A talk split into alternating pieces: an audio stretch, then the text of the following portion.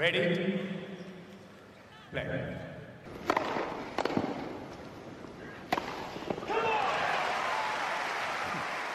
Farklı Kaydettin Tenis Podcast'i Inside Out'un 28. bölümüne hoş geldiniz. Ben Gökalp. Ben Anıl, merhaba. Bugün Avustralya açık ara bölüm yapıyoruz. Yani ilk hafta tamamlandı. İlk haftayı değerlendireceğiz Anıl'la. Çok sıcağı sıcağına bir Federal Sisipas maçı konuşacağız. Sonra da ikinci hafta değerlendireceğiz.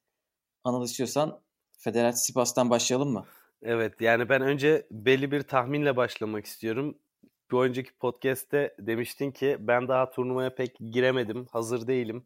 Ya işte çok bir heyecan hissetmiyorum gibisinden bir şeyler söylemiştin. Sanırım şu an e, çok farklı duygular ve düşünceler içerisindesin. Bayağı sağlam geçiyor turnuva yani hani işe gitmek bile bir üzüntü kaynağı oluyor. Zaten çok severek işe giden kaç kişi var bilmiyorum ama yani maç, her kaçırdığın maç için insan böyle ah ulan keşke diye düşünüyor. Çok eğlenceli geçiyor turnuvalar, şey maçlar. Yani turnuvadaki e, geçen seneden bahsetmiş olduğumuz genç oyuncular geliyor yavaştan ve büyük oyuncular yavaştan yerlerini teslim edecek mi e, tezini e, sunmuştum birçok kez ortaya hatırlıyorsan ve hani şu bu sene şunu görüyoruz inanılmaz bir clash var. Yani gençlerin alttan bastırması ve babaların da hala orada durması ikinci, üçüncü turlarda acayip maçları izlememize sebebiyet verdi. Yani ben geçen sene bu kadar heyecanlı ikinci, üçüncü tur maçları hatırlayamıyorum açıkçası. Evet bu sene gerçekten sen de diyordun 2019 Avustralya açıkta değişik bir şeyler bekliyorum diye. O çok popüler bir fikir değildi ama şu anda oraya doğru gidiyoruz. Ben dediğin gibi başta çok heyecanlı değildim kurayla alakalı. Bugün herhalde 250 tane tweet attım. ee, arkadaşlarımdan birisi yazmış bütün timeline'ım Gökalp olmuş diye. Bende de öyle bir durumlar Onun... var. Onun için heyecan gerçekten sardı. Bu arada biz e, şöyle bir gurur tablosu ile başlayalım. E, bütün şeyi vermeyeceğim tahmin sonuçlarımızı ama biz ikimiz de Tsitsipas'ın çeyrek finale çıkacağını tahmin etmiştik. Turnuva başlamadan önce. E, evet. Bakıyorum. Nadal'ı da bildik. Alt taraftan, erkeklerin alt tarafından e, ben 4'te 3 yaptım. E, Bautista'yı da bilerek. Evet. Ben 4'te 2. Evet. Üst tarafı konuşmak istemiyorum. Üst taraf çünkü daha çeyrek finaller oynanmamasına rağmen ben iki tahminim elendi bile. Dördüncü turlar pardon. Benim Joko duruyor, Nishikori duruyor, Zverev duruyor, Senin Çoric duruyor. duruyor. Dördü de duruyor. Aynen. Seni kutluyorum. Ama ben erkeklerde fena değilim. Kadınlarda ben e, hiç şey yapamıyorum, kestiremiyorum. Aynen aynen. Kadınlar zaten biliyorsun tahmini zor ama bu sefer e, güzel de bir soru gelmiş onu da konuşacağız. Seri başları fena gitmiyorlar. İlk başta istiyorsan Federal Tsitsipas'tan bir başlayalım. Abi yani sırf Federal Tsitsipas'ta konuşabiliriz istersen bir saat boyunca. inanılmaz keyifli bir maçtı. Yani e, şöyle söyleyeyim. Ben maçın çok keyifli geçeceğini ve Tsitsipas'ın e, kazanma ihtimalinin yüksek olduğunu zaten düşünüyordum. Başta Twitter'da da bir e, arkadaşla yazışmıştık bu konuda. E, yani ama şimdi maç izlerken ben orada sahada yaşanan e, mental savaşı ve sinir harbini o kadar net okuyabildim ki ve yani 21 yaşındaki bir Tsitsipas'ın burada bu derece robot gibi duygusuzca ve soğukkanlı kalabilmesini acayip takdir ettim. Özellikle ilk zaten seti tiebreak'te verdikten sonra oradaki o out diye çığıran herife karşı e, sinirlerinin bozulmadan aynı şekilde ve soğukkanlılıkla oyununa devam edebilmesi mu- müthiş olgun bir e, hareket. Yani hep kıyas noktası Zverev olduğu için ondan bahsediyorum. Mesela Zverev bu noktada dağılma potansiyeline sahip bir oyuncu ama Tsitsipas sanki 20 yıldır e, üst turnu, üst düzey turnuvalarda oynuyormuş gibi bir hareket içeri bir hareket içerisinde bulundu ve şunu unutmamak gerekiyor. İlk kez geçen sene Grand Slam'e katıldı Avustralya açığa. Birinci turda eğlendi. Ve e, Rod Laver arenada çıktı. İlk maç bile olabilir yanlış bilmiyorsam. Yani inanılmaz birçok heyecan faktörü var işin içinde. İdolüne karşı oynuyor. Zaten maç sonunda da dedi şu an dünyanın en mutlu insanı benim sanırım diye. Hani Masters turnuvası e, vesaire başarılarını bir kenara bırakıyorum.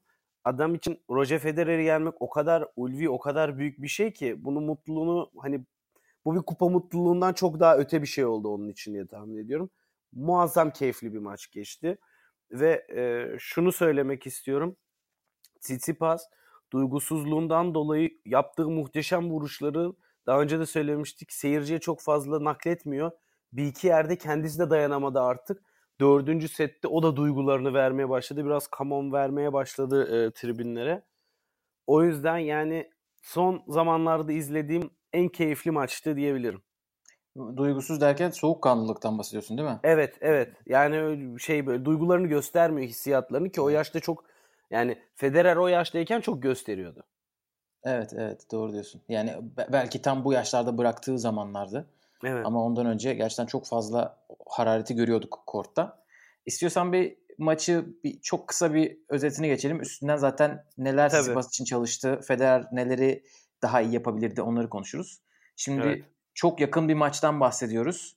E, maç boyunca 3 saat 45 dakikalık bir maçta sadece bir tane servis kırıldı. Bu kadar yakın bir maç. İlk seti Federer tiebreak'te aldı. ikinci seti Tsitsipas tiebreak'te aldı. Evet. Üçüncü set 7-5. Dördüncü seti Tsitsipas tiebreak'te aldı yine. Yani kazanılan sayılarda da çok az fark var.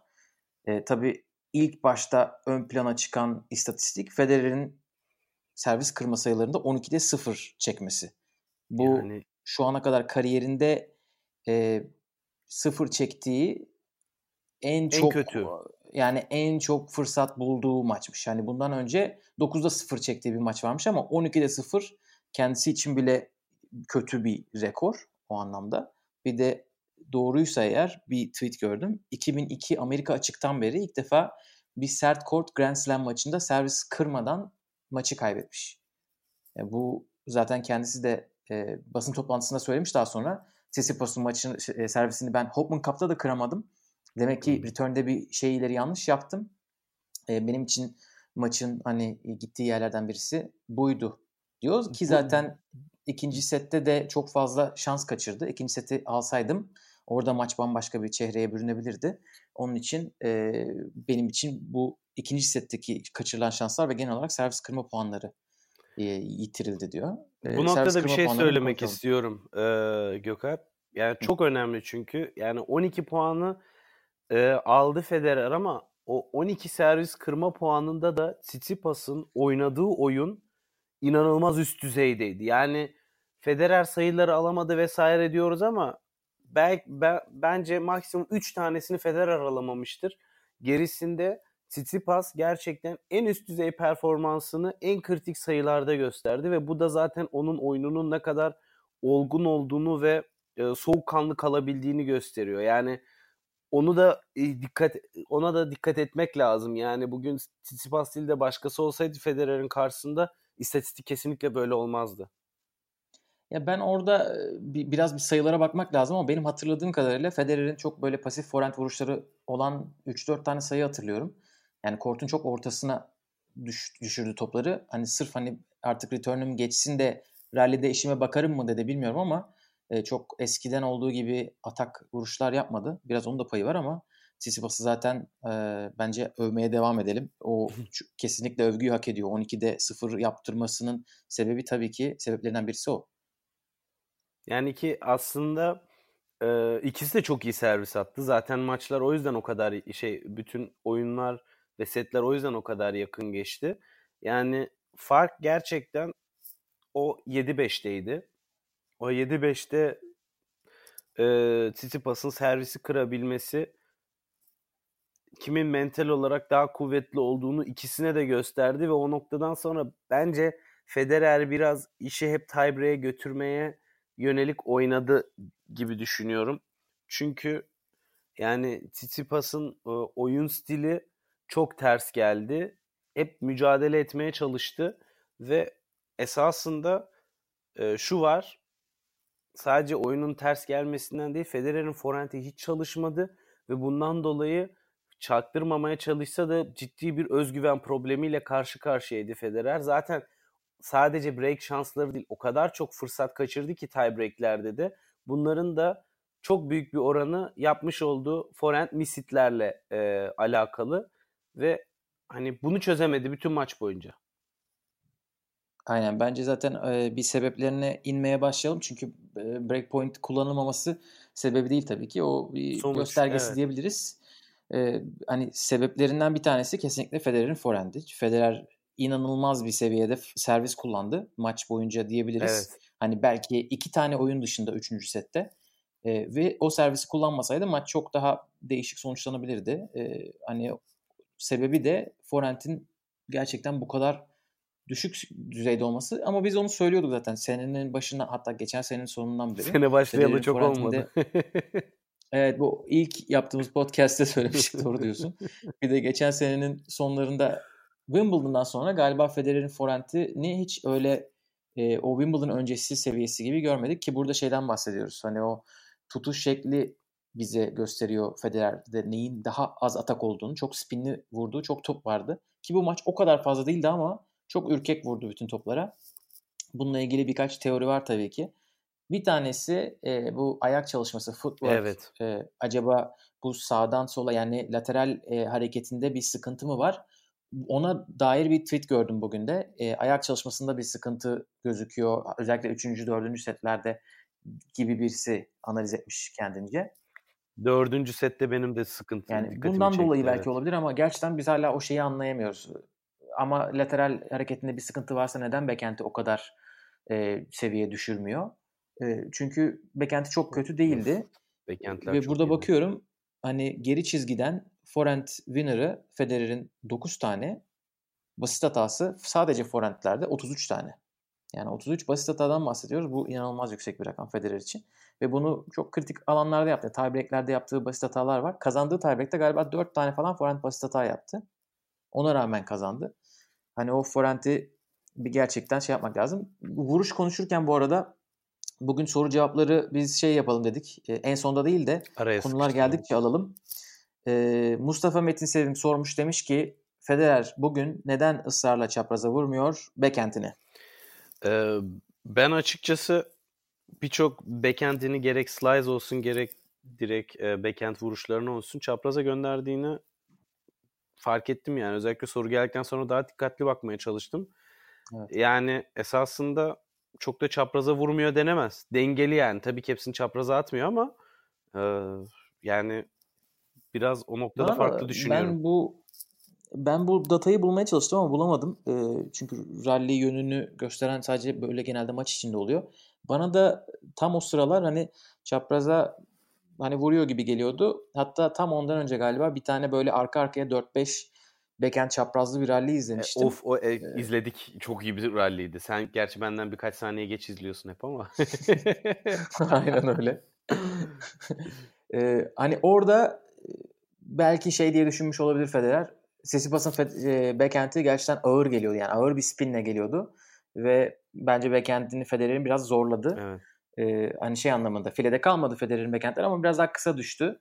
Belki ondan e, hani kurtulmak istemiş olabilir. Çünkü hani çap yani Fede, Sisipas'ın güçsüz bir yönü değil backhand'i. Onun için belki tersi. hani tam onun hani Mustafa Metin Sevim'in izlediği yerlerde belki daha böyle paralele gitmiş olabilir. Ama e, bana da çok böyle dengeli gibi geldi. Ki bahsettiğin rally'yi de hatırlıyorum yani tahmin ediyorum aynı rally'den bahsediyoruz.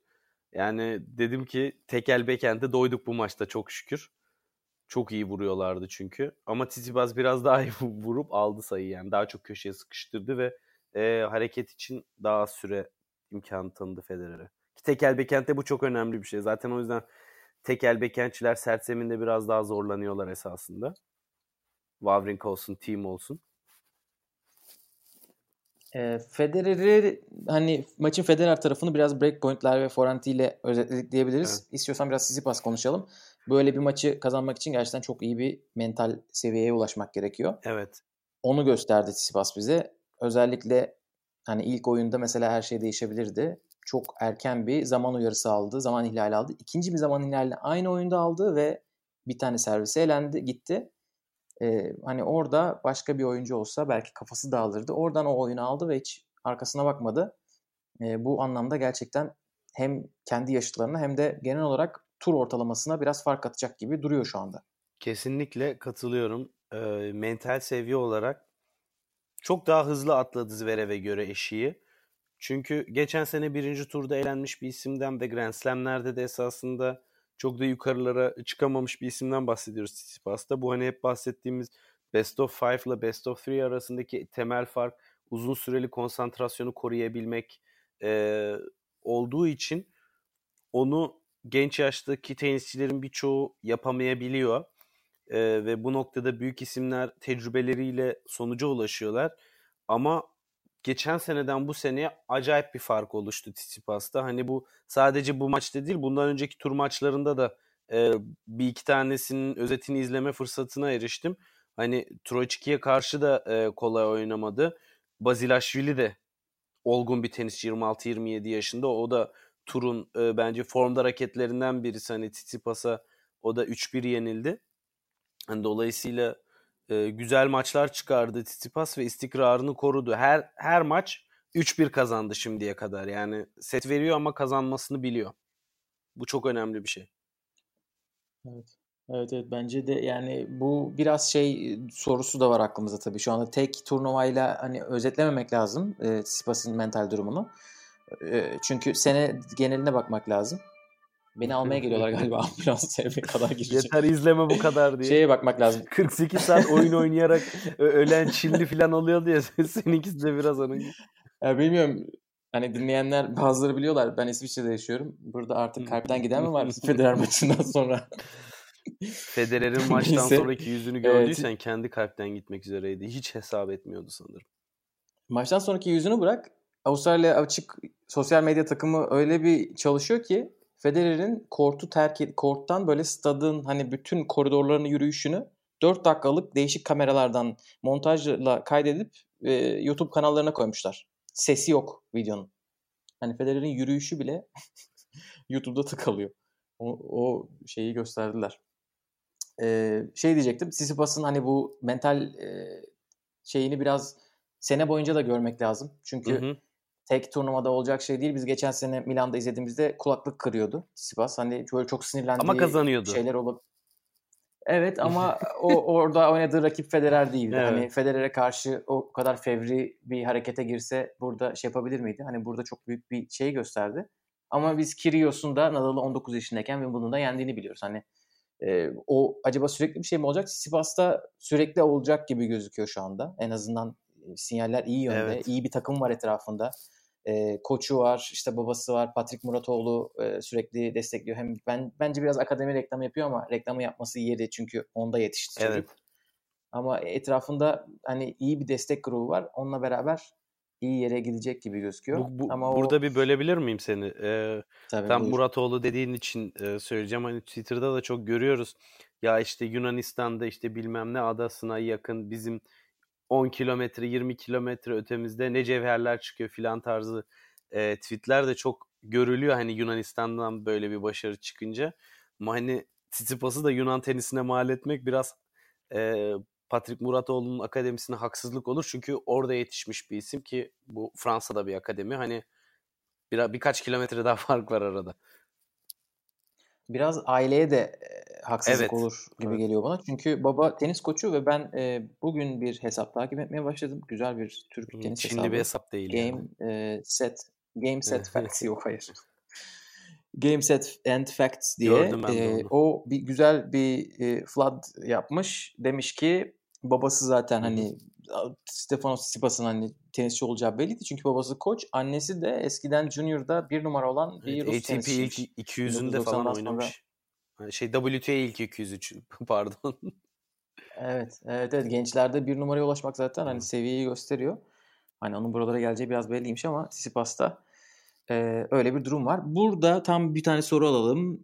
AŞ demiş ki Zverev, Hachanov, Dominor, Shapovalov, Tsitsipas hariç demiş. Bu oyuncuların Rafa, Djoko, Federer, Wawrinka ve Del Potro'nun seviyelerinin çok uzağında olduklarını ve bunun sebebinin mental değil yetenek seviyesi olduğunu düşünüyorum. Siz bu seviyelere çıkabileceklerini düşünüyor musunuz? Ee, ya şöyle söyleyeyim. Açıkçası ben mesela Zverev'i de çok konuştum tabii ki Hamburglu olduğu için biraz daha dikkatle takip ediyorum gelişimini onun.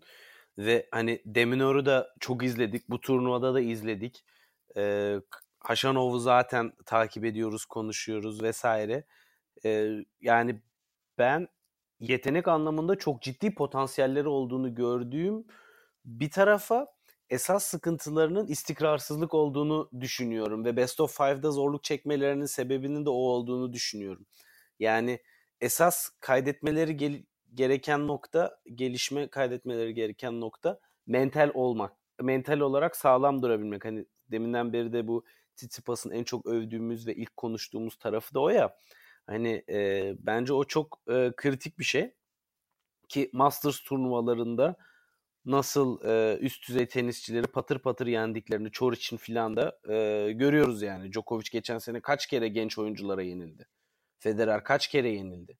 Yani yetenekse o konuda bir sıkıntı yok esasında bence. Ee, ben hani soruyu böyle iki şekilde ayırmaya çalışacağım. Ee, şimdi Rafa, Djoko ve Federer'in seviyelerinin çok uzağında olmaları bana biraz normal geliyor. Çünkü bu adamlar hani tarihle kıyaslandığında farklı bir yerde olabilirler gerçekten. Hani bu gençleri bilmiyoruz kariyerlerini evet. bitirdiklerinde nerede olacaklar ama Rafa Djoko ve Federer onlar ayrı bir şey. Hani Wawrinka ve Del Potro'nun seviyelerinin çok uzağında olması mesela çok uzağında bence de değiller ama hani teker teker bu dört ismi alırsak Zverev, Hachanov, Dominor ve Shapovalov e, ben Shapovalov, Hachanov ve Zverev'in tavanlarının çok yüksek olduğunu düşünüyorum. Yani her vuruşu yapabilecek kapasiteler ama bence e, Zverev'de büyük bir taktik sıkıntısı var gibi geliyor bana. Shapovalov'da biraz daha o, o da taktik diyebiliriz. Shapovalov mesela çok çılgın vuruşlar vurmaya çalışıyor. Ee, Abi turda ikinci senesi daha. Hayır ama şu yani... ama Tsitsipas da mesela onlarla aynı seviyede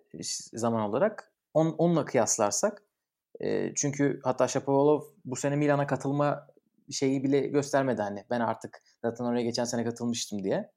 E, Zverev'in artık tecrübesi var. Bence Zverev'de olay tamamen taktikte bitiyor. Çünkü benim Tsitsipas'ın oyunuyla evet. alakalı en çok beğendiğim şey beke, tekel bekenti ya da ta, şey forenti değil. E, transition game deniyor teniste. Türkçe karşılığı ne bilmiyorum ama atak oyunu diye yazdım ben Twitter'a bugün. Hani geri çizgiden ileri doğru adım atma. Yani çok fazla işte e, yaklaşma vuruşu vurup nete gelme. Nette volesinin çok iyi olmasına gerek yok ama hani çok fazla yaklaşma vuruşu deneme bu oyuncuların hiçbirisinde yok. Shapovalov belki cesur oynamıyorlar. Yani bu evet. hem cesaretle alakalı hem de e, çok iyi bir şey gerektiriyor yani. Hem ayak çalışması gerektiriyor hem taktik e, çalışman gerekiyor. Çünkü e, diğer oyuncular biraz daha bence Djokovic, Djokovic Murray şeyindeler. Eğer böyle winner vuruyorlarsa geliyorlar. Hani bu tenisin yeni 2010'lar şekli. Halbuki öncesinde öyle değildi e, çok iyi bir yaklaşma vuruşuyla gelip nette bir ya da iki ya da üç voleyle bitirebilirsin. Sipas bunu mesela bugün Federer'e karşı çok güzel yaptı. Çok disiplinli çok bir yaptı, şekilde çok yaptı. hiç böyle paniğe kapılmadan Federer'in backhand'ine çok güzel toplar yolladı ve voleyle bitirdi. Hiçbirisi winner olmadı onların. Mesela forentine de vurmadı. Çünkü yaklaşma vuruşunu forente vurmak her zaman daha kötüdür yani. Çok çok evet, net bir istatistik. Düz yollayabilir. Aynen. Evet. Çünkü herkesin forenti daha iyi. Onun için backhand'e atmak daha iyi. Ben onun için bir atak oyunu kısmında bu oyuncuların bir eksiği olduğunu düşünüyorum. Yaparlarsa Zverev, Shapovalov ve Hachanov'un neden e, Wawrinka ve Del Potro'dan bir farkı olsun ben çok da göremiyorum açıkçası. Ama diğerleri konusunda evet. bilmiyorum. Yetenek. Çünkü orada belki biraz yetenek işin içine giriyor olabilir. Yani şöyle bir şekilde devam ettireyim senin cevabını. Deminor Sydney'i kazanmadan önce yani o turnuvanın ortasında kendisi de e, maçlarda zorlandığı noktaları hep şey şeklinde e, söylemişti. Bazen ces- yeterince cesur değilim. Fileye gelmem gereken zamanlarda gelmiyorum. Bir rallileri e, gereksiz yere uzatıyorum ve hata yapmak için kendime fırsat tanıyorum demişti. Hani tespitin o noktada doğru kesinlikle. E, zaten Federer'i bence gelmiş geçmiş en büyük tenisçi yapan şey bence gelmiş geçmiş en büyük tenisçi. Oyunu inanılmaz karıştırıp çok öngörülemeyen e, bir şekilde oynaması. Yani ha bir sonraki Nina slice vurur, ha çapraza gider vesaire, servisi ortaya atar, köşeye atar. Öngörüsü inanılmaz zor bir tenisçi ve zamanın her milisaniyenin bu kadar e, önemli olduğu bir sporda bu inanılmaz büyük bir yetenek. Vuruşlarını ve taktiğini saklayabilmek ki 37 yaşında e, herkesin devamlı izlediği bir adam olduğu için esasında çok daha öngörülebilir olması lazım. Ama çok iyi başarıyor oyunu karıştırmayı. Ve e, sana da ben, benden bir soru bu sefer. Titipas'ın kardeşi 18 yaşında demiş ki Titipas e, bence turun en iyi vole vuran oyuncusu demiş. Burada e, çok cesur bir yorumda bulunmuş. Yani sen katılıyor musun buna? Orada duygusal bir bağ da vardır elbette ama. evet o biraz tarafsız davranmış olabilir. ya, ama çok güzel voley vuruyor. Böyle basit evet. hata yaptığını çok görmedim. Bu, bugün jeneriklik bir volesi de var zaten yine. Evet bir de uçarak böyle Boris Becker volesi vurmayı çok seviyor. Geçen sene onu birkaç defa yaptı. Belki ondan diye olabilir. Ser, Sersem'in de çok yapmıyor tabii de. Vallahi dirseği açtı geçen gün. Geçen miydi? Hop mu kaptı mı? Bir uçtu yine. Volesi. Evet doğru söylüyorsun. En iyi mi daha dursun ya. 18 yaşına hmm. daha girmeyenler daha dur. Kardeşi için diyorum. O zaman e, yavaş yavaş Federatif Spas kapatalım mı? Nadal'a geçelim. Evet. Doyama konuşmaya ama evet. Evet şimdi Nadal da bugün biz Nadal Berdych maçından 5 setlik bir maç bekliyorduk. Berdich'in servisini e, öve öve bitiremedik. Sonra Nadal ilk 2 seti 6-0 6-1 almış. Sonra 7-6'lık bir setle e, 3-0'da bitirdi Berdich'i. E, ondan önce 3 e, tane Avustralyalı'yı birden yendi.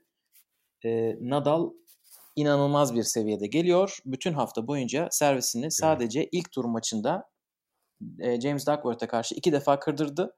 Ondan sonra 3 maç üst üste daha henüz servis kırdırmışlığı yok. Bu konuda neler diyeceksin Alın? Ya zaten hani e, bugün Twitter'dan tersten başlayayım. Berdik e, Avustralya açığa teşekkür ederken şunu söyledi hani kusura bakmayın ilk iki sette yoktum ama yine de çok e, keyifli bir atmosfer oldu dedi. ya, hakikaten de biraz öyle bir durum vardı. Nadal turnuvanın başından beri konsantrasyon seviyesi inanılmaz bir e, derece yüksekte ve aynı zamanda da acayip servis atıyor. Yani bilmiyorum bir bakmak lazım ama ben bundan önceki Grand Slam'lerde bu kadar iyi birinci servis istatistiği olduğunu sanmıyorum. Acayip saçma sapan istatistiklerle oynuyor. Yani %85'lerle %88'lerle filan oynadı. E, ilk servis içeri sokması Deminör'e karşı. E, muazzam istatistikler yani acayip hani Berdik'e baktığımız zaman zaten bugün 6-0 6-1 ilk iki setin sonuçlanmasının temel sebebi zaten ilk servisi içeri düşmüyor adamın. İlk servisi içeri düşse zaten karşısında bir canavar var. Onlar da zayıf düşüyor ve Nadal hani gözünün yaşına bakmıyor. Öyle bir durum oldu ki Deminor'a karşı e, bence çok konsantre olmasının yanı sıra e, hata hata sayısı çok azdı. Deminor e, da cesur olmayınca Nadal sabrıyla Deminor'un hata yapmasını çok güzel e, bekledi ve çok rahat olmasa da bugünkü kadar 3-0 aldı maçı. Nadal çok İstiyorsan, iyi geliyor bu Berdih maçında bu söylediğin ilk iki set Berdih bir dakika Berdih yoktu ee, sözünü bir rakamlarla ben şey yapayım destekleyeyim. Şimdi Berdih'in 3 maç sonu ilk set ilk servisini içeri sokma oranı %47 ortalamada. İlk set %38, ikinci set %35, üçüncü set %57. 57'ye çıkardığı anda zaten tiebreak'e gitmiş set. Gerçekten burada Nadal'ı çok övmek lazım hani kendi servisini koruma anlamında ama Berdih hani senin dediğin gibi kendisi de demiş ilk iki sette biraz yokmuş. Taze bitti. Vallahi. Aynen o, o, olmamış yani. Aynen Ama öyle. çünkü şöyle bakıyorum ya Berdih bundan önce biraz e, hani yakıtını da tüketmiş olabilir. Kyle Edmund'la Robin Hasele ve Schwartzman'la oynadı. Tabii. %65-69 ve 58'lik ilk servisi içeri sokma oranları var. 47'ye düşmüş bu maçta. Şunu söylemek lazım. Berdik uzun bir sakatlıktan sonra geliyor. Bence böyle bir seviyede geri dönmesi bile inanılmaz bir başarı ve e, fiziksel olarak da e, mental olarak da henüz tam hazır olmaması olası. Hani o yüzden evet. ben Berdik'in bu seviyede geri dönmesini çok mutlulukla karşılıyorum. E, inşallah üstüne koyarak devam eder. Çünkü sevdiğim bir oyuncu yani karakter olarak da e, tura kattığı değer olarak da önemli bir oyuncu bence. Servis istatistiklerinden bu... e, bahsettiğimiz için onu da araya eklemek istiyorum. Mesela Tsitsipas da uzun bir tenisçi ve onu da geliştirdiği zaman ki şu andaki servis istikrarında hafif sıkıntıları olabiliyor. Onu da geliştirdiği zaman iyice acayip seviyelere gelecek bence. Yani istikrarsız hali buysa Federer kıramadı. Düşün bir de onu geliştirse artık çılgın bir şey olur. İlk servisinin e, içeri düşme oranları bazı maçlarda dengesizlik gösteriyor hakikaten de. E, Orada daha Tam çalışabilecek burada şey var. Bir de topu daha o kadar yükseğe atmıyor. Ee, orada biraz daha topa zaten daha ne kadar güç verecek de mesela Zverev 227'lerde falan atarken e, Tsitsipas 204'lerde 205'lerde geziyor genel olarak ortalamada hızları. Yani orada daha bir geliştirebileceği bir nokta var bence.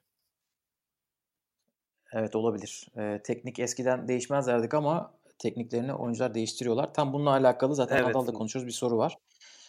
Oytun demiş ki Nadal'ın bu kadar dominant performans sergilemesi sizi şaşırttı mı? Özellikle servislerindeki bu dominasyon rakip odaklı mı yoksa yaptığı değişikliğin etkisi büyük mü? Şimdi ben Nadal'ın bununla alakalı basın toplantılarında verdiği cevaplara bir baktım. Bugün tekrar sorulmuş. Servisteki bu değişiklik.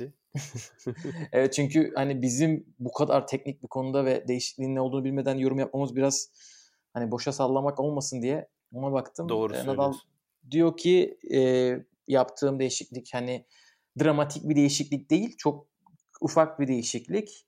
Ee, hani ona bağlamıyorum. Çok servisle alakalı soru sormayın bilmiyorum. Bir şekilde rahatsız olmuş o sorudan ama şey diyor. Ben hani bu değişiklikten dolayı servisim iyi oldu demiyor.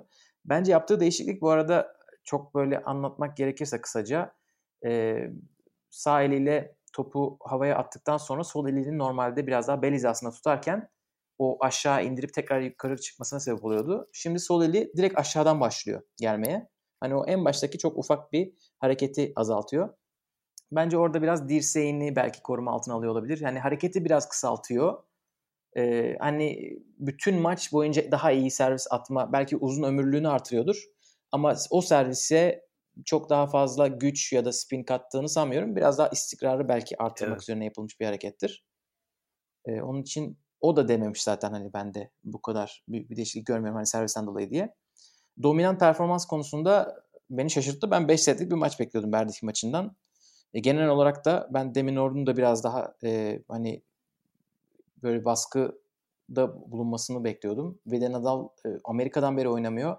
Bu kadar formda olması beni şaşırttı açıkçası.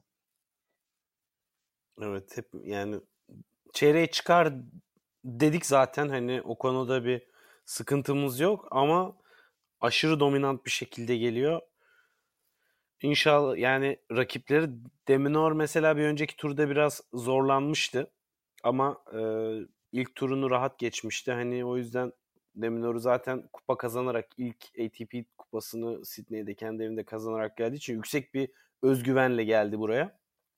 Ama e, yani Nadal'ın seviyesi hakikaten e, zaten üst düzeyde ama aynı zamanda çok da fit bir izlenim bıraktı. Ve turnuvanın başında zaten e, şeylerde e, Australian Open yayınlıyordu. Öğrenmenin yaşı yoktur diyerekten Nadal'ın özel e, servis çalışmalarını. Fakat tabii ki detayları Nadal'da saklı. Antrenöründe saklı. Aynen öyle. Ama ben sana katılıyorum. Tecrübe kaynaklı ve iyi çalışma kaynaklı bir e, istikrar artışı var. Yoksa servisinin düştüğü noktalar ve e, hızında çok bir değişiklik ben gözlemleyemedim en azından izlediğim kadarıyla. Evet bana da öyle geldi. Deyip istiyorsan yavaştan ikinci hafta beklentilerine geçelim erkeklerde. Evet. Yani ikinci hafta beklentileri diyorsan bu dördüncü tur maçlarını Tabii. da konuşalım mı yoksa direkt çeyreklere mi? Şimdi üst kısmın e, dördüncü tur maçları yarın oynanacak.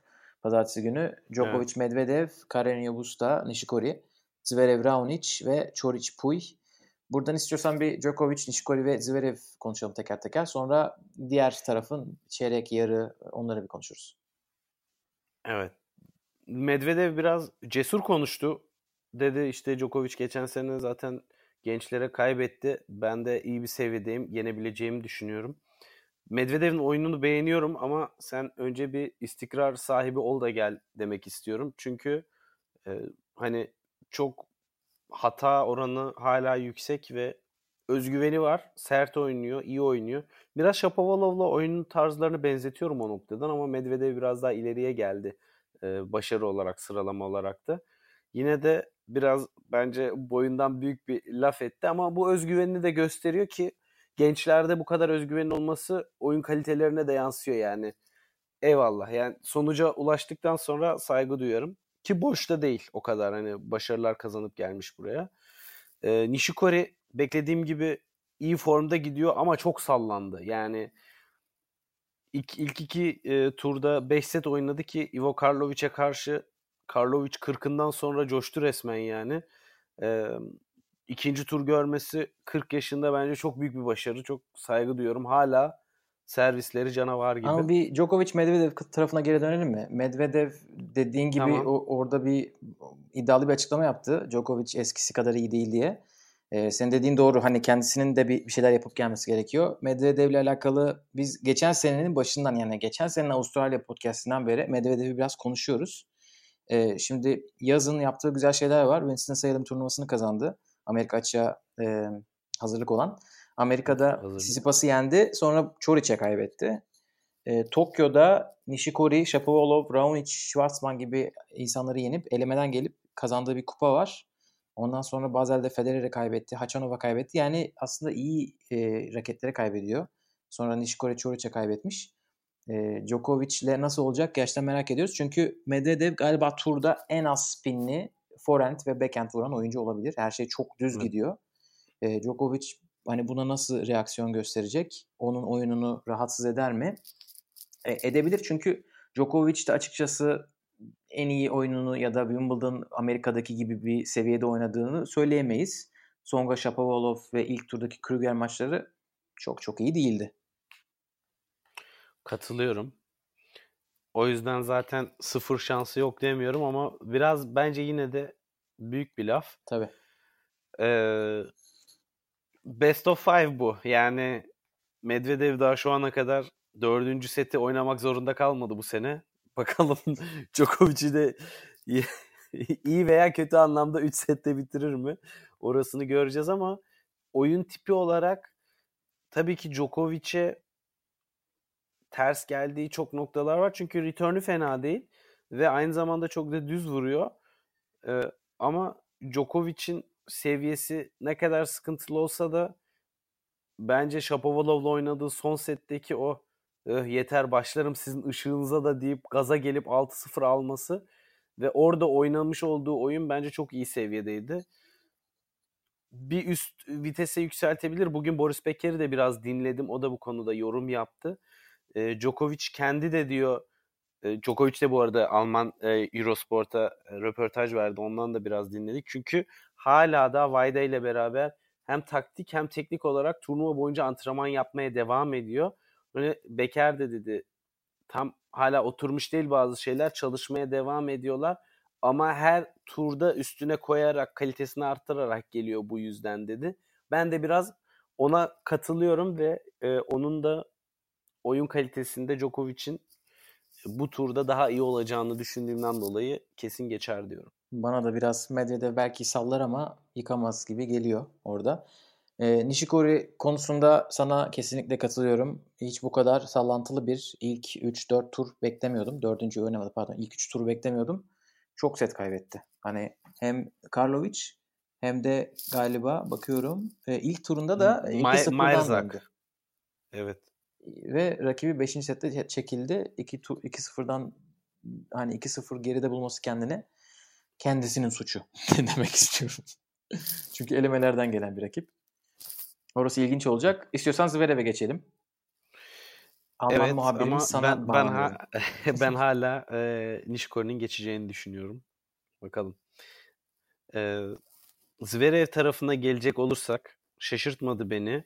Seni Wawrinka üzdü tabii Raonic'e karşı ama Raonic e, ve Zverev maçını şöyle değerlendirmek istiyorum. Raonic ilk defa ağrı hissetmeden oynuyor bu turnuvada ve çok formda. Gerçekten güzel oynuyor ve ben başa baş bir maç olacağına inanıyorum. Servisleri inanılmaz seviyede. Zaten bu turnuvada rahat ilerleyen veya öyle ya da böyle geçmeyi kritik anlarda başaran insanların oyuncuların en büyük avantajı servisi oldu. Yani bu turnuva inanılmaz servis ön plandaydı. İyi anlamda da kötü anlamda da. Çift hatalar biliyorsun Verdasco'nun çift hatası var. Birçok kritik noktada çift hata izledik bu turnuvada. E, o da bence bu turnuvanın özelinde önemli bir detay. E, Zverev bugün şöyle antrenman yaptı. Karşısındaki oyuncu kortun e, T ile arka tarafının ortasından servis attı Hmm. çalışma Evet. için. Yani Raonic'in servislerine yönelik özel tedbir alıyorlar. Ne kadar çalışacağını tabii ki maçta göreceğiz ama Raonic'in servisleri inanılmaz seviyede şu anda ve Raonic zaten sevdiğim bir oyuncu da hem karakter olarak hem oyun stili olarak uzun boylu ve hem forehand hem backhand olarak iyi oynayabilen bir oyuncu. Top 10'e bir an önce geri dönmesi gerekiyor zaten. Çok keyifli bir maç bizi bekliyor. Şu çok önemli. Onu söyleyip bitireceğim. Bu turnuvada e, Şardi'ye karşı 2-0 öndeyken 2 set verip 3-2 kazandı Zverev. Bence o maç Zverev'in Grand Slam'lerdeki mental sıkıntısını aşması konusunda bir dönüm noktası olabilecek bir maç oldu. Çünkü genelde böyle durumlarda Zverev toparlayamaz. Hani önceki Grand Slam'lerde gördüğümüz Zverev'in toparlayamayacağı yönündeydi. E, fakat burada çok güzel toparladı ve e, Bolt'a karşı da her ne kadar wild card'la gelmiş sürpriz bir isim hani biraz da e, sürpriz yaparak buralarda çok da zor rakiplerle oynamadan geldiyse de hani Sok artık zaten double'a yönlenmiş bir isim. Gilles Simon daha toprakçı bir isim. Ee, ama Bolt bile belli noktalarda Zverev'in mental olarak kırabilecek durumları yakaladı. Hepsinde Zverev çok uyanıktı ve hemen oyununu tekrar düzeltti yani. O yüzden maç 3-0 bitti Bolt'a karşı ama o yanıltmasın. Eski Zverev olsa bir tık e, daha zorlayıcı geçerdi o maç kesinlikle. Ben biraz ona inanıyorum. İnanmak da istiyorum. Yani. evet orada biraz inanmak istemek var gibi geliyor bana. Ama göreceğiz bakalım. Gerçekten dediğin gibi bence de Şardi maçı onun için iyi bir eşik olmuştur. Atlatması için adına. Ee, ama Zverev'in burada diğer bütün oyunculara göre biraz daha rahat bir kurası oldu. İlk üç turda en azından. Raonic için senin dediğin gibi ilk turda karşılaştığı Kyrgios'ta yani korkunç bir seviyede servis attı. Direkt böyle scary good demiş basın toplantısında. E, Raonic ondan sonra Wawrinka ile 4 tane tiebreak oynayıp 3'ünü kazandı. Sonra Pierre Gerber'le oynadı. Yine orada bir tiebreak kazandı. Bu arada bakıyorum 6 tiebreak oynayıp 5'ini kazanmış. E, mental olarak da iyi bir seviyede olduğunu gösterir. E, servisleri de demek ki iyi. Servisleri zaten şu ana kadar 3 tane servis kırdırmış. Hı hı. E, Zverev de kötü servis kullanmıyor. Orada gayet güzel bir maç olacaktır. Deyip istiyorsan aşağı kısma geçelim. Çünkü daha kadınlar konuşacağız. Evet hemen hızlıca o zaman. Çoric. Şimdi Nadal konuştuk. Tsitsipas konuştuk. Ee, ha pardon Çoric ile Puyi atlıyorum. Atlıyor musun? alt kısma geçelim bence direkt. Tamam. Ee, şimdi alt kısımda Bautista Tsitsipas'tan birisi yarı finale çıkacak. Ee, Tiafoe Nadal'dan birisi yarı finale çıkacak. Tiafoe'nun e, şu anda güzel bir iyice hikayesi çıktı ortaya. Hani e, nerelerden geldiğini ben onun şeyini bilmiyordum. Ailesinin hikayesini. Ha, bayağı Babasının Harlem'de ya. Aynen. E, nerede olduğunu duymamıştım da babasının bir tenis kulübünde işte temizlik görevlisi olduğunu o sırf onların hayatını değiştirmek için çabaladığını Hı-hı. işte ondan sonra kökenlerine böyle Sierra Leone'de çekildikleri iki kardeş bir fotoğrafı koymuş Instagram'a ee, ve çok böyle iyimser çok iyi niyetli bir oyuncu olduğunu zaten insan olduğunu oyuncu demeyeyim de insan olduğunu gözlerinden okuyabiliyorsun. Hiç öyle rol politika falan filan yok çocukta. Yok. Biz onu biraz çizmiştik üstünü çünkü Hopman Cup'ta yoktu. Evet. Neredeyse 3 maçında da yoktu. Ama burada önce e, bakıyorum e, bir elemeden gelen Hint oyuncuyu yenmiş. Ondan sonra Kevin Anderson. Sonra formda bir Andreas Seppi. Bugün de Grigor Dimitrov. E, acaba Nadal'a karşı içinde böyle bir motivasyon kalmış mıdır? Çünkü bugün zaten gözyaşı döküyordu, mutluluk gözyaşları döküyordu. Evet çeyrek finale geldiği için. Yani TFO turnuvanın bence şu ana kadarki en büyük sürprizi. Çünkü Tsitsipas az çok bekleniyordu yani en azından bizim tarafımızdan. Benim için TFO çok büyük sürpriz oldu. Ee, geçen seneki performansları ve bu senenin başlangıcı biraz e, ümit vermeyen bir şekildeydi. Yani potansiyeli var, çok kuvvetli bir forehand'i var, çok güçlü bir servisi var ama yine de o bir dikiş tutturamamıştı ki gerçi bu da Big Four'da daha çok genç oyuncu. Onu da altını çizmek lazım.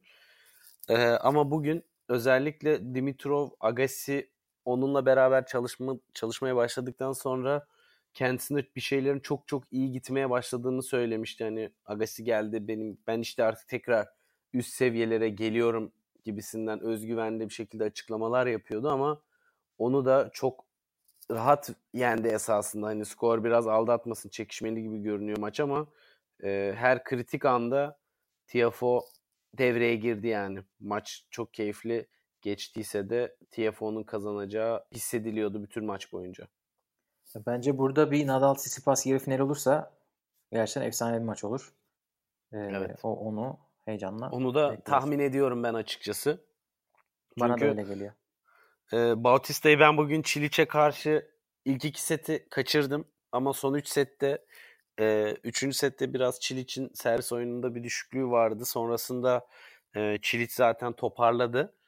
E, ben açıkçası Djokovic'e karşı izlediğim Bautista'yı izleyemedim bugün. Ve ondan dolayı da performansını çok iyi bulmadım. Bakalım Tsitsipas'a karşı tekrar seviyesini yukarı çekebilecek mi? Evet, Hataların burada, savaşı gibi bir şeydi bugün çünkü yani. evet, burada biraz e, yorgunluk da olabilir. Roberto. Bautista'yı biraz övmek lazım. Çünkü ilk turda o çok duygusal olan Andy Murray maçını geçti ilk başta. Sonra Avustralyalı fena olmayan Amerika'da Federer'i eleyen John Millman'ı yendi. Sonra Karen Hachanov'u 3 sette geçti. Bugün Çiliç'i 5 sette geçti. Toplam 14 saat kortta kalmış 4, saat, 4 Evet. turda. Ee, Tsitsipas 14 saate yakın bir yerde olduğunu sanmıyorum. Canı çıkmıştır doğru söylüyorsun. Orada biraz e, ona şey yapmak lazım. Tsitsipas'ın burada biraz eli iyileşiyor.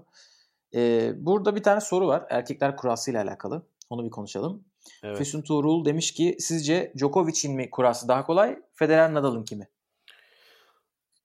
Bir istiyorsan ilk 3 tura bir bakabiliriz. Sonra önündeki maçlara bakabiliriz. Ee, ben Djokovic'in tarafının daha rahat olduğunu düşünüyorum. Çünkü Federer İlerisi Nadal için tarafında efendim Ön- önü için Evet. mi yani? evet evet yani şampiyonluğa giden yolda hani Aha. yarı yarı olarak Federer Nadal dediği için hani yarıya böldüm direkt. Ee, hani Zverev'le mi veya Federer veya Tsitsipas'la mı karşılaşmak istersiniz sorusunu şu anda sanırım herkes Zverev cevabını verecektir. Dolayısıyla şu andaki form durumunda Djokovic'in tarafı daha rahat görünüyor. Evet, ben- bence de e, yani ilk 3 turlarına bakarsak Nadal biraz daha rahat. İlk 4 demeyeyim çünkü Berdih çok zorlayabilirdi. Nadal onunla iyi baş etti ama ileride hani şu anda oluşan kuraya da bakarsak e, herhalde en kolay e, Nadal'ın kurası diyebiliriz. Federer de en kötü belki de Medvedev de Tsitsipas kadar zorlayabilir Djokovic'i yarın göreceğiz ama Göreceğiz. Dördüncü turlar anlamında Djokovic ile Federer bence bir tık daha zor e, maç aldılar. Çok Nadal'a göre. zorlanırsa sürpriz olur ama Medvedev'e karşı bence. Evet evet ama yani burada tabii maç sonrasında konuşuyoruz. Çünkü eğer Berdih maçı 5 set geçseydi belki Nadal kurasız orada zor çıkmış diyecektik. E, orada Nadal'a da haksızlık etmemek lazım. Biraz dengeli gibi geldi bana kurallar. Belki hani Tsitsipas'ın Federer tarafına düşmesi onun için dördüncü turda şanssızlık ama onun dışında Bu arada bence şey en şanslı kura Tiafoe'nun. Ee, çünkü hani gerçekten çok zor maçlar oynayarak geldi. Bundan sonra e, mental olarak hazır çocuk turnuvaya yani. İlerisi için konuşuyorum artık. Hiçbir şey onu zor gelmez. Anderson'ı yendi, Seppi'yi yendi. Bence çok büyük işler başardı. aynen öyle. Orada gerçekten büyük yol kat etti. Deyip istiyorsan kadınlara geçelim. Geçelim. Bayağı evet. erkekler kurası konuştuk. Şimdi kadınlarda e, değişik değişik şeyler oldu. Sürprizler oldu. Serena'yı izledik. Halep'i izledik. Of of of. E, Kerber elendi bugün. Bir sürü şey oldu. Neler neler. E, çok kısaca ben böyle başlık başlık atayım. Sen istediğini seç. Tamam. Şimdi Serena bayağı iyi gidiyor. Halep'i biz çok görmemiştik maç öncesi. 5 maç üst üste yenilme e, serisi Ama vardı. canavar gibi şu Çok anda. güzel oynuyor. Aynen Venüs'ü yendi ve çok iyi bir maçta yendi. Muguruza Pliskova dördüncü tur maçı oynayacaklar. Osaka devam ediyor. Svitolina devam ediyor. Svitolina çok mutlu. Kendileri galiba ofiste O konuyu bir konuşmayalım. O konuyu konuşmayalım. Teniste kalalım. o konuyu Magazine girmeyelim. kadar konuşacağız. Ayrı bir emergency podcast yapabiliriz takipçileri 20K'yı geçerse. Ama Sharapova Wozniacki'yi yendi. Sonra bugün Ash Barty'ye yenildi. Kvitova var, Anisimova var.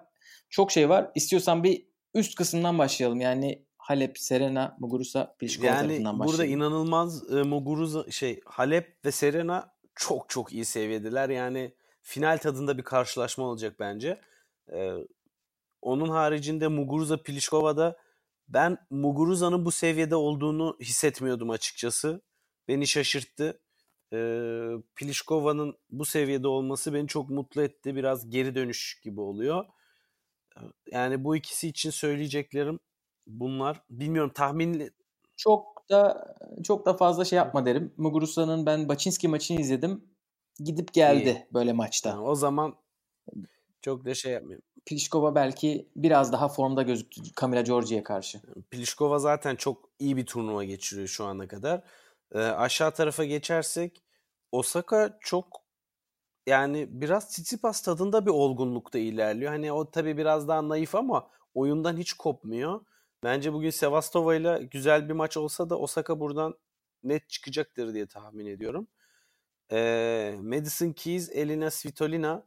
Svitolina'ya aşk yaramış. Neyse çok detayına girmeyelim. Zengi güzel e, yenmiş zar zor da olsa ama zaten Svitolina'nın en çok gurur duyduğu noktası biliyorsun fiziksel olarak hep üst seviyede kalabilmesi şu anda. Onu da hep ön plana çıkarıyor şu anda. Ben hep yorulmaz bir savaşçıyım diyor. Zaten oyun tarzını da oraya doğru çevirdi.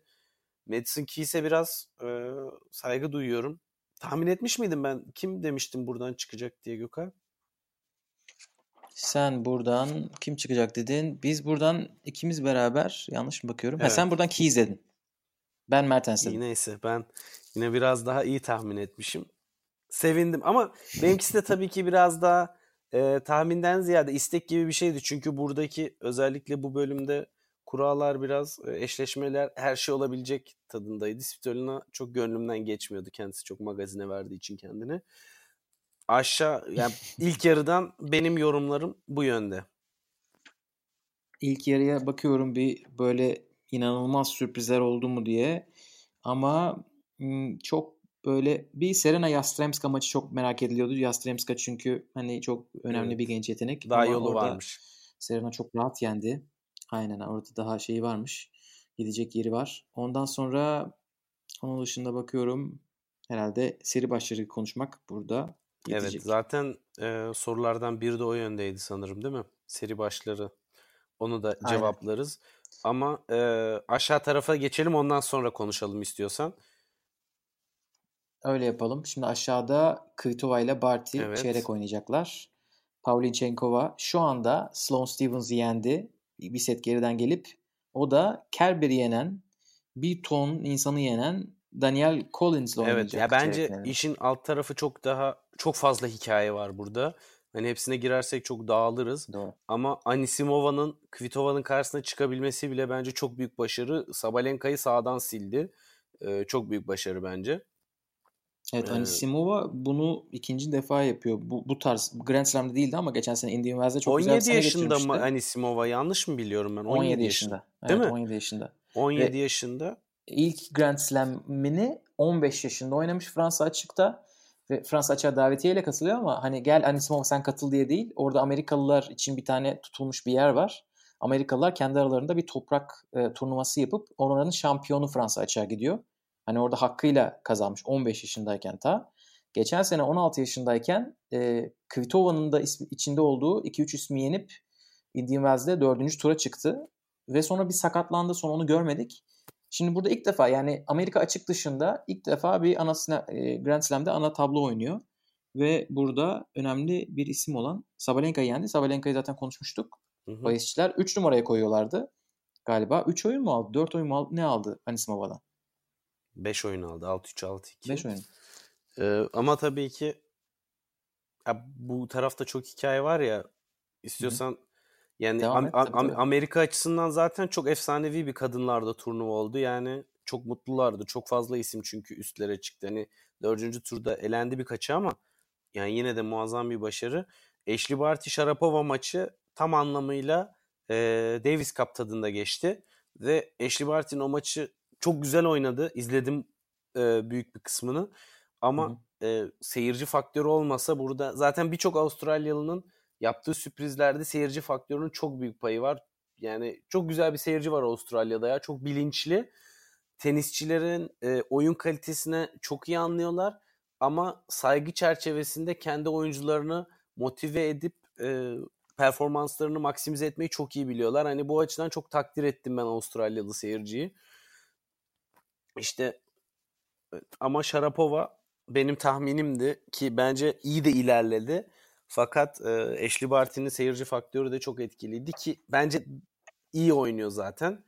Stevens Peki benim tahminim kimdi? senin tahminin iyi tamam tutturdun tamam. Ve neden demiştim ben? Seyirci demiştim. Doğru dedin evet. Burada e, güzel maçlar oldu. Şöyle Sharapova Wozniacki yendi orada. Bu gurur senin Gökalp. Evet tebrik ediyorum. Aynen seni. bunu bir tekrar tekrar söyleyelim. Ondan sonra Maria Sakkari'nin Ostapenko'yu zaten yenebileceğini düşünüyorduk. Sakkari orada iki tur geçti. Burada Yunan seyircileri de şey yapmak lazım, konuşmak lazım. Çünkü birkaç kort öteden tezahüratlar duyuluyormuş. Keşke bugün Rod Laver Arena'da da olsalardı ama bakalım herhalde bir sonraki maça bence bilet bulurlar gibi geliyor bana. O kısımda güzeldi.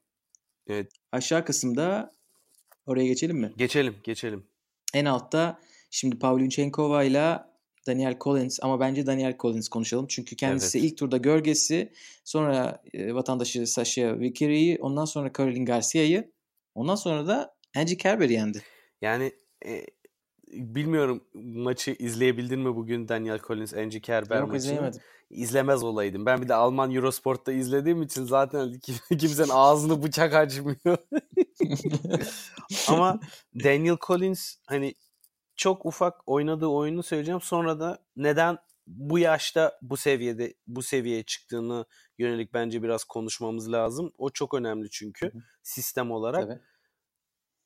De- Daniel Collins çok lider özellikli bir oyuncu. Zaten antrenmanlarının ve taktik e, çalışmaların hepsini kendi belirliyor. Kendi e, kendi kendini yönlendiriyor ve koçuna karşısındaki oyuncuya beni böyle böyle çalıştır diyor. Yani bu çok alışılagelmiş bir şey değil. Ne istediğini, potansiyelini çok iyi bilen ve hani bir önceki turda e, Collins'i konuşmaya başlamışlardı daha ziyade Ga- Garcia'yı yenince. Ben de ondan sonra biraz a, öğrenme imkanına bulundum. Bugün onu sahada o kadar gördüm ki yani inanılmaz şekilde taktiğini belirlemiş. Çat çat çat. Zaten maçtan sonra da söyledi. Kurduğum taktik sonuna kadar çalıştı. Benim zaten amacım Kerber'i maça hiç hiç sokmamaktı. O da giremedi zaten dedi. Kerber yani garibim elinden geleni yaptı ama e, o kadar güzel çalışmış ki ne zaman drop shot yapacağını ki hani bu kadar çok drop shot'u yerinde sert zeminde kullanmak gerçekten büyük başarı. Servisleri çok iyi, vuruş kalitesi çok üst düzeyde ve bu oyuncu seri başı değil. Şimdi Evet. seri başı olmayan bir oyuncu ve daha önce adını pek de duymadığımız bir oyuncu nasıl buraya geldi? Bu Bir tamamen ondan önce çok kısaca bir gireyim araya. Daniel Collins'in bir tane daha böyle başarısı var. Geçen sene adını duyurmuştu. O da Miami'de e, hiç bilmiyorduk. Elemelerden gelip yarı finale yükseldi. Orada e, ikinci turda Coco Vandeweghe'i yenmiş.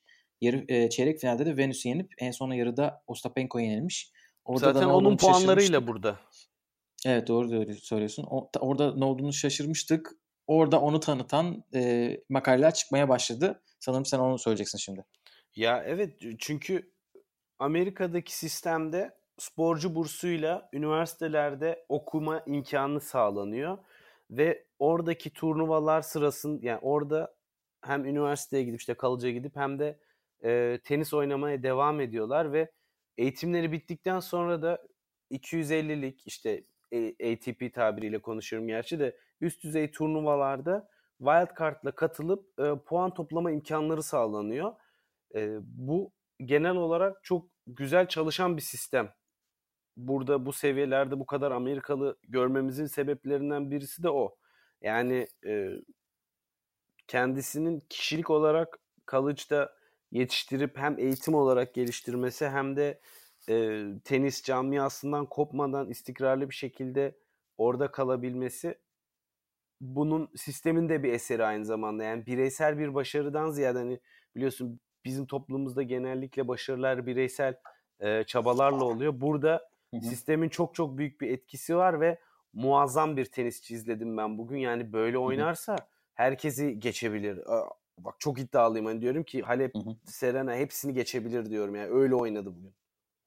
Ben bu sisteme dair bir yazı okudum geçenlerde. Racket, e, racket diye okuyayım. Çünkü yaban- yabancı hani Evet. İngilizce olarak yazılan dergide e, Amerika'daki üniversite spor burslarından bahsediyor ve Amerikalılar biraz e, şeyden rahatsızlar mı emin değiller. Bu tenis bursları, üniversitedeki tenis burslarının önemli bir kısmı yabancılara gidiyormuş. Hı hı. E, ve hani Amerika geneline bakarsan spor bütün sporları karıştırırsan e, şu anda 2015-2016 senesinde öğrencilerin yüzde 10'u yabancıymış. Bu tenis burslarında kadınlarda yüzde 53, erkeklerde yüzde 55. Yani Amerika'da üniversitede okuyanların, tenis bursuyla okuyanların yarısından fazlası yabancılar. Amerikalılar bunu biraz şey yapıyorlar hani almayalım mı artık çünkü biz burslarımız onlara mı gidiyor? Ama şu anda hiç öyle bir değişiklik söz konusu değil. Hatta bizim oyuncularımızdan da var. Bu makalede isimleri de var. Çağatay, Sami Söke ile Cem Ertürk. İkisi de Kaliforniya'da bir yerlerde okuyorlar bu burslarla. Burada tabii çok fazla o, o, o öğrenci şey yapıyor. O tenis bursunu alıp o üniversitede okumak için alıp sonra başka bir şey yapmak isteyenler var. Evet. Ee, Tenise devam biraz da bunun, yani. Evet, öyle bir amaçları da yok en baştan. Bence biraz da bunun hani zor da olduğunu düşünüyor olabilirler. Çünkü herkes 17 yaşında Pro Tour'a başlarken ben 23 yaşında nasıl başlayacağım ya da 22 yaşında nasıl başlayacağım? E, bu gibi örnekler işte Steve Johnson mesela e, öyle galiba John evet. Isner da öyle üniversite bitirdikten sonra tura gelenler. Evet çok fazla varmış. Onun, ben de bu kadından sonra öğrendim onu. Bilmiyordum bu kadar. O, bunlar biraz daha hani o işin başarılabileceğini gösteriyorlar. Hatta Judy Murray, Andy Murray'nin annesi bugün bir tweet atmış. Bu hani Amerikan üniversite tenisi için çok iyi bir reklam diye. Ee, gerçekten de öyle. Çünkü şu anda Daniel Collins ilk defa konuşuyoruz ve kendisi 25 yaşında. Aynen öyle. 93'lü. 25 yaşında ve yani bu kadar geç ortaya çıkaran tenisçi çıkaran başka bilmiyorum sistem yoktur herhalde. Çünkü Pro Tour'a o zaman başlıyorlar. Dünyayı Tabii, gezmeye. Üniversite bitiyor ondan sonra başlıyorsun. Evet. E, ikinci hafta konuşalım. Kadınlarda neler bekliyoruz? Zaten dördüncü tur maçlarını biraz konuştuk. İnanılmaz bir gün var yarın. Halep Serena, Muguruza Pliskova, Osaka Sevastova, Keys Svitolina. Yani birbirinden iyi dört maç. Yani ben kadınlarda bu kadar heyecanlı eşleşmelerin bu kadar erken turlarda olduğu başka bir turnuva hatırlamıyorum. Erkekler gibi burada da muazzam eşleşmeler oldu. İnanılmaz bir e, kalite dengesi var şu anda maçlarda. Dördüncü turdan itibaren çok dişe diş ve e, mental mücadelelerin yüksek olacağı maçlar e, olacaktır. Hani bu şu demek değil bütün maçlar 3 sette bitecek değil. Olabilir de ama e, iyi taktik çalışan ve rakibini iyi çözen çok hızlı da bitirebilir. Yani öyle bir yerdeyiz bence şu anda. Evet. Bana sanki buradan Serena Halep maçının galibi aşağıdan da Kvitova Barty maçının galibi finale gelecekmiş gibi geliyor. Barty ile Kvitova daha bir hafta önce çok yakın geçen bir final oynadılar Sydney'de. Evet. 7-6 bitmişti 3. seti sanırım doğru hatırlıyorsam. Eğer buradan Barty hani o maçtan aldıklarını uygulayıp yapabilirse finale çıkar ve Avustralya'da yer yerinden oynar. Orada değişik şeyler olabilir. Evet. O zaman meşaleleri yakarlar, bayrakları asarlar. Bu arada Titipas'ın bir sonraki turdaki maçında eğer ki yanlış duymadıysam resmi tatil varmış. Ülkece maçı izleyecekler. Oo. İnanılmaz. Acayip gaza gelmiş durumda. Avustralya günü mü? Ve bunu en son e, Bagdatis için yapmışlardı. Evet. Şu anda dış kortlarda yapıyorlar ama Rod Laver Arena'da en son 2006'da yapabilmişlerdi. Yani bu acayip bir şey. Ee, Tam burada kadınlar kurası ile alakalı bir soru var. Onu konuşalım sonra ah, evet, kadınlar evet, kurasını pardon. bitiririz. Kadınlarda geçtiğimiz yıllara göre daha az seri başının elenmesini neye bağlıyorsunuz? Şimdiden teşekkürler demiş Erdem Beyazıt. Şimdi e, tablonun üst kısmında gerçekten dördüncü tura çıkan 8 rakette seri başı. Buraya ilk 16'nın evet. çıkması gerekiyor. Sadece araya bir 17 ve 18 numaralar kaynamış. Gerçekten iyi. Pavlyuchenkova var ve Daniel Collins var. Ikisi. Aşağıda sadece Pavlyuchenkova ve Collins var. Bir de Barty hani kendi seri başının üstünde hareketler yapıp çeyreğe çıktı ama hı hı. Avustralya'da gerçekten iyi bir e, durum var. Hani geçen senelerde böyle olmuyordu. Çeyreğe genelde 8'de 4 mü çıkardı? O tarz şeyler olurdu kadınlarda. Bana ben, yani biraz yüzeysel bir e, yorum gibi gelebilir ama sana bence bunun temel sebebi şu. E, bu sene geçen senelerde yapılan sürprizlerden sonra oyuncuların oyunu olgunlaştığı için bu sene biraz istikrar yakaladılar gibi. Çünkü yukarılara çıkan oyuncular mesela geçen sene sürpriz diyebileceğimiz bir oyuncu Sevastova olabilirdi. Bir Osaka olabilirdi. Onlar seviyelerini korudu. Hı hı. Ee, bence bunun da bir etkisi var. Ama onun haricinde daha az sakatlığın ve birkaç e, favori oyuncunun da geri dönüş sağlamasının önemli etkisi var. Mesela Sharapova yukarılara kadar çıktı. Tamam çeyreğe kalamadı ama e, Serena Williams'ın geri dönüşü vesaire bunlar e, tabii ki sürpriz yapma şansını da azalttı. Yani geçen sene biraz daha zemin sürpriz yapmaya müsaitti bence. Bu sene o kadar değil. Olabilir, olabilir. Bana biraz şey gibi geliyor. Bu örnekleri biraz bireysel olarak incelemek lazım. Yani hani Osaka, Madison Keys, e, Pliskova, Muguruza grubunu hani birkaç Grand Slam öncesinin grubuyla kıyaslayabiliriz. Belki işte orada ne bileyim Ostapenko ilk 8'deydi. Değişik insanlar ilk 8'de olabilir. E, ya da birkaç sene işte Radwanska vardı. Hmm, Azarenka, Wozniacki. Çekildi. Her şeylerde, her turnuvada öyle çıkmıyordu. Belki bireysel olarak olabilir. Belki de bu arada 2019 Avustralya açık onların şansı da olabilir. Bir genel turnuva geneline bakmak lazım. Hani son 5-6 turnuvada seri başları ne yapıyorlar? Ee, hani bu belki dışarıda kalan bir nokta olabilir hani total grafikte. Ama gerçekten de öyle bir durum var. Şu anda ilk e, hani bakıyorum 12'ye çıkan oyuncunun sadece ikisi seri başı değil konumdalar. Bu da bence kadınlar için, kadınlar tenisi için iyi çünkü ikinci yani yarın izleyeceğimiz maçlar birbirinden güzel maçlar olacak. Aynen öyle yani tadından yenmeyecek. Deyip istiyorsan burada kapatalım diyorum. Başka ekleyeceğimiz bir şey Evet. var mı ikinci haftaya dair? Yok maçları izleyin erken kalkın. Kesinlikle güne mutlu başlarsınız, keyifli başlarsınız. Maçları kapatıp işe gitmek epey zor olacaktır. Çok kaliteli maçlar oynanıyor. Night Session keşke biraz daha night olsaymış ama artık da ne kadar night olsun değil mi? Muguruza gece yarım yarımda maça başladı. Sanırım turnuvanın rekoruydu o. Gece 12.30'da maç başladı ya.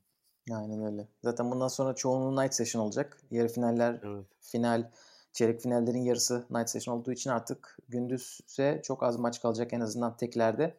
Ama bu hafta e, çiftler yoğun bir takvim olur büyük ihtimalle. Gençlerin de e, Bora Şengül burada erkeklerde gençlerde oynadı ve ilk turda kaybetmiş Avustralyalı bir Maalesef. oyuncuya. Wa- Wild Card'la katılmış Avustralyalı'da. Ben o yüzden biraz umudum vardı bir tur geçebilir diye ama maalesef 6-1 6-3 gibi net bir skorla yenilmiş sanırım. Ve 6-3 6-1 ikisinden biri. Deyip burada kapatalım. Güzel bir ikinci hafta bizi bekliyor diyelim. Başka ekleyeceğimiz bir şey yoksa bir sonraki yayında görüşmek üzere. Görüşmek üzere. Güle güle.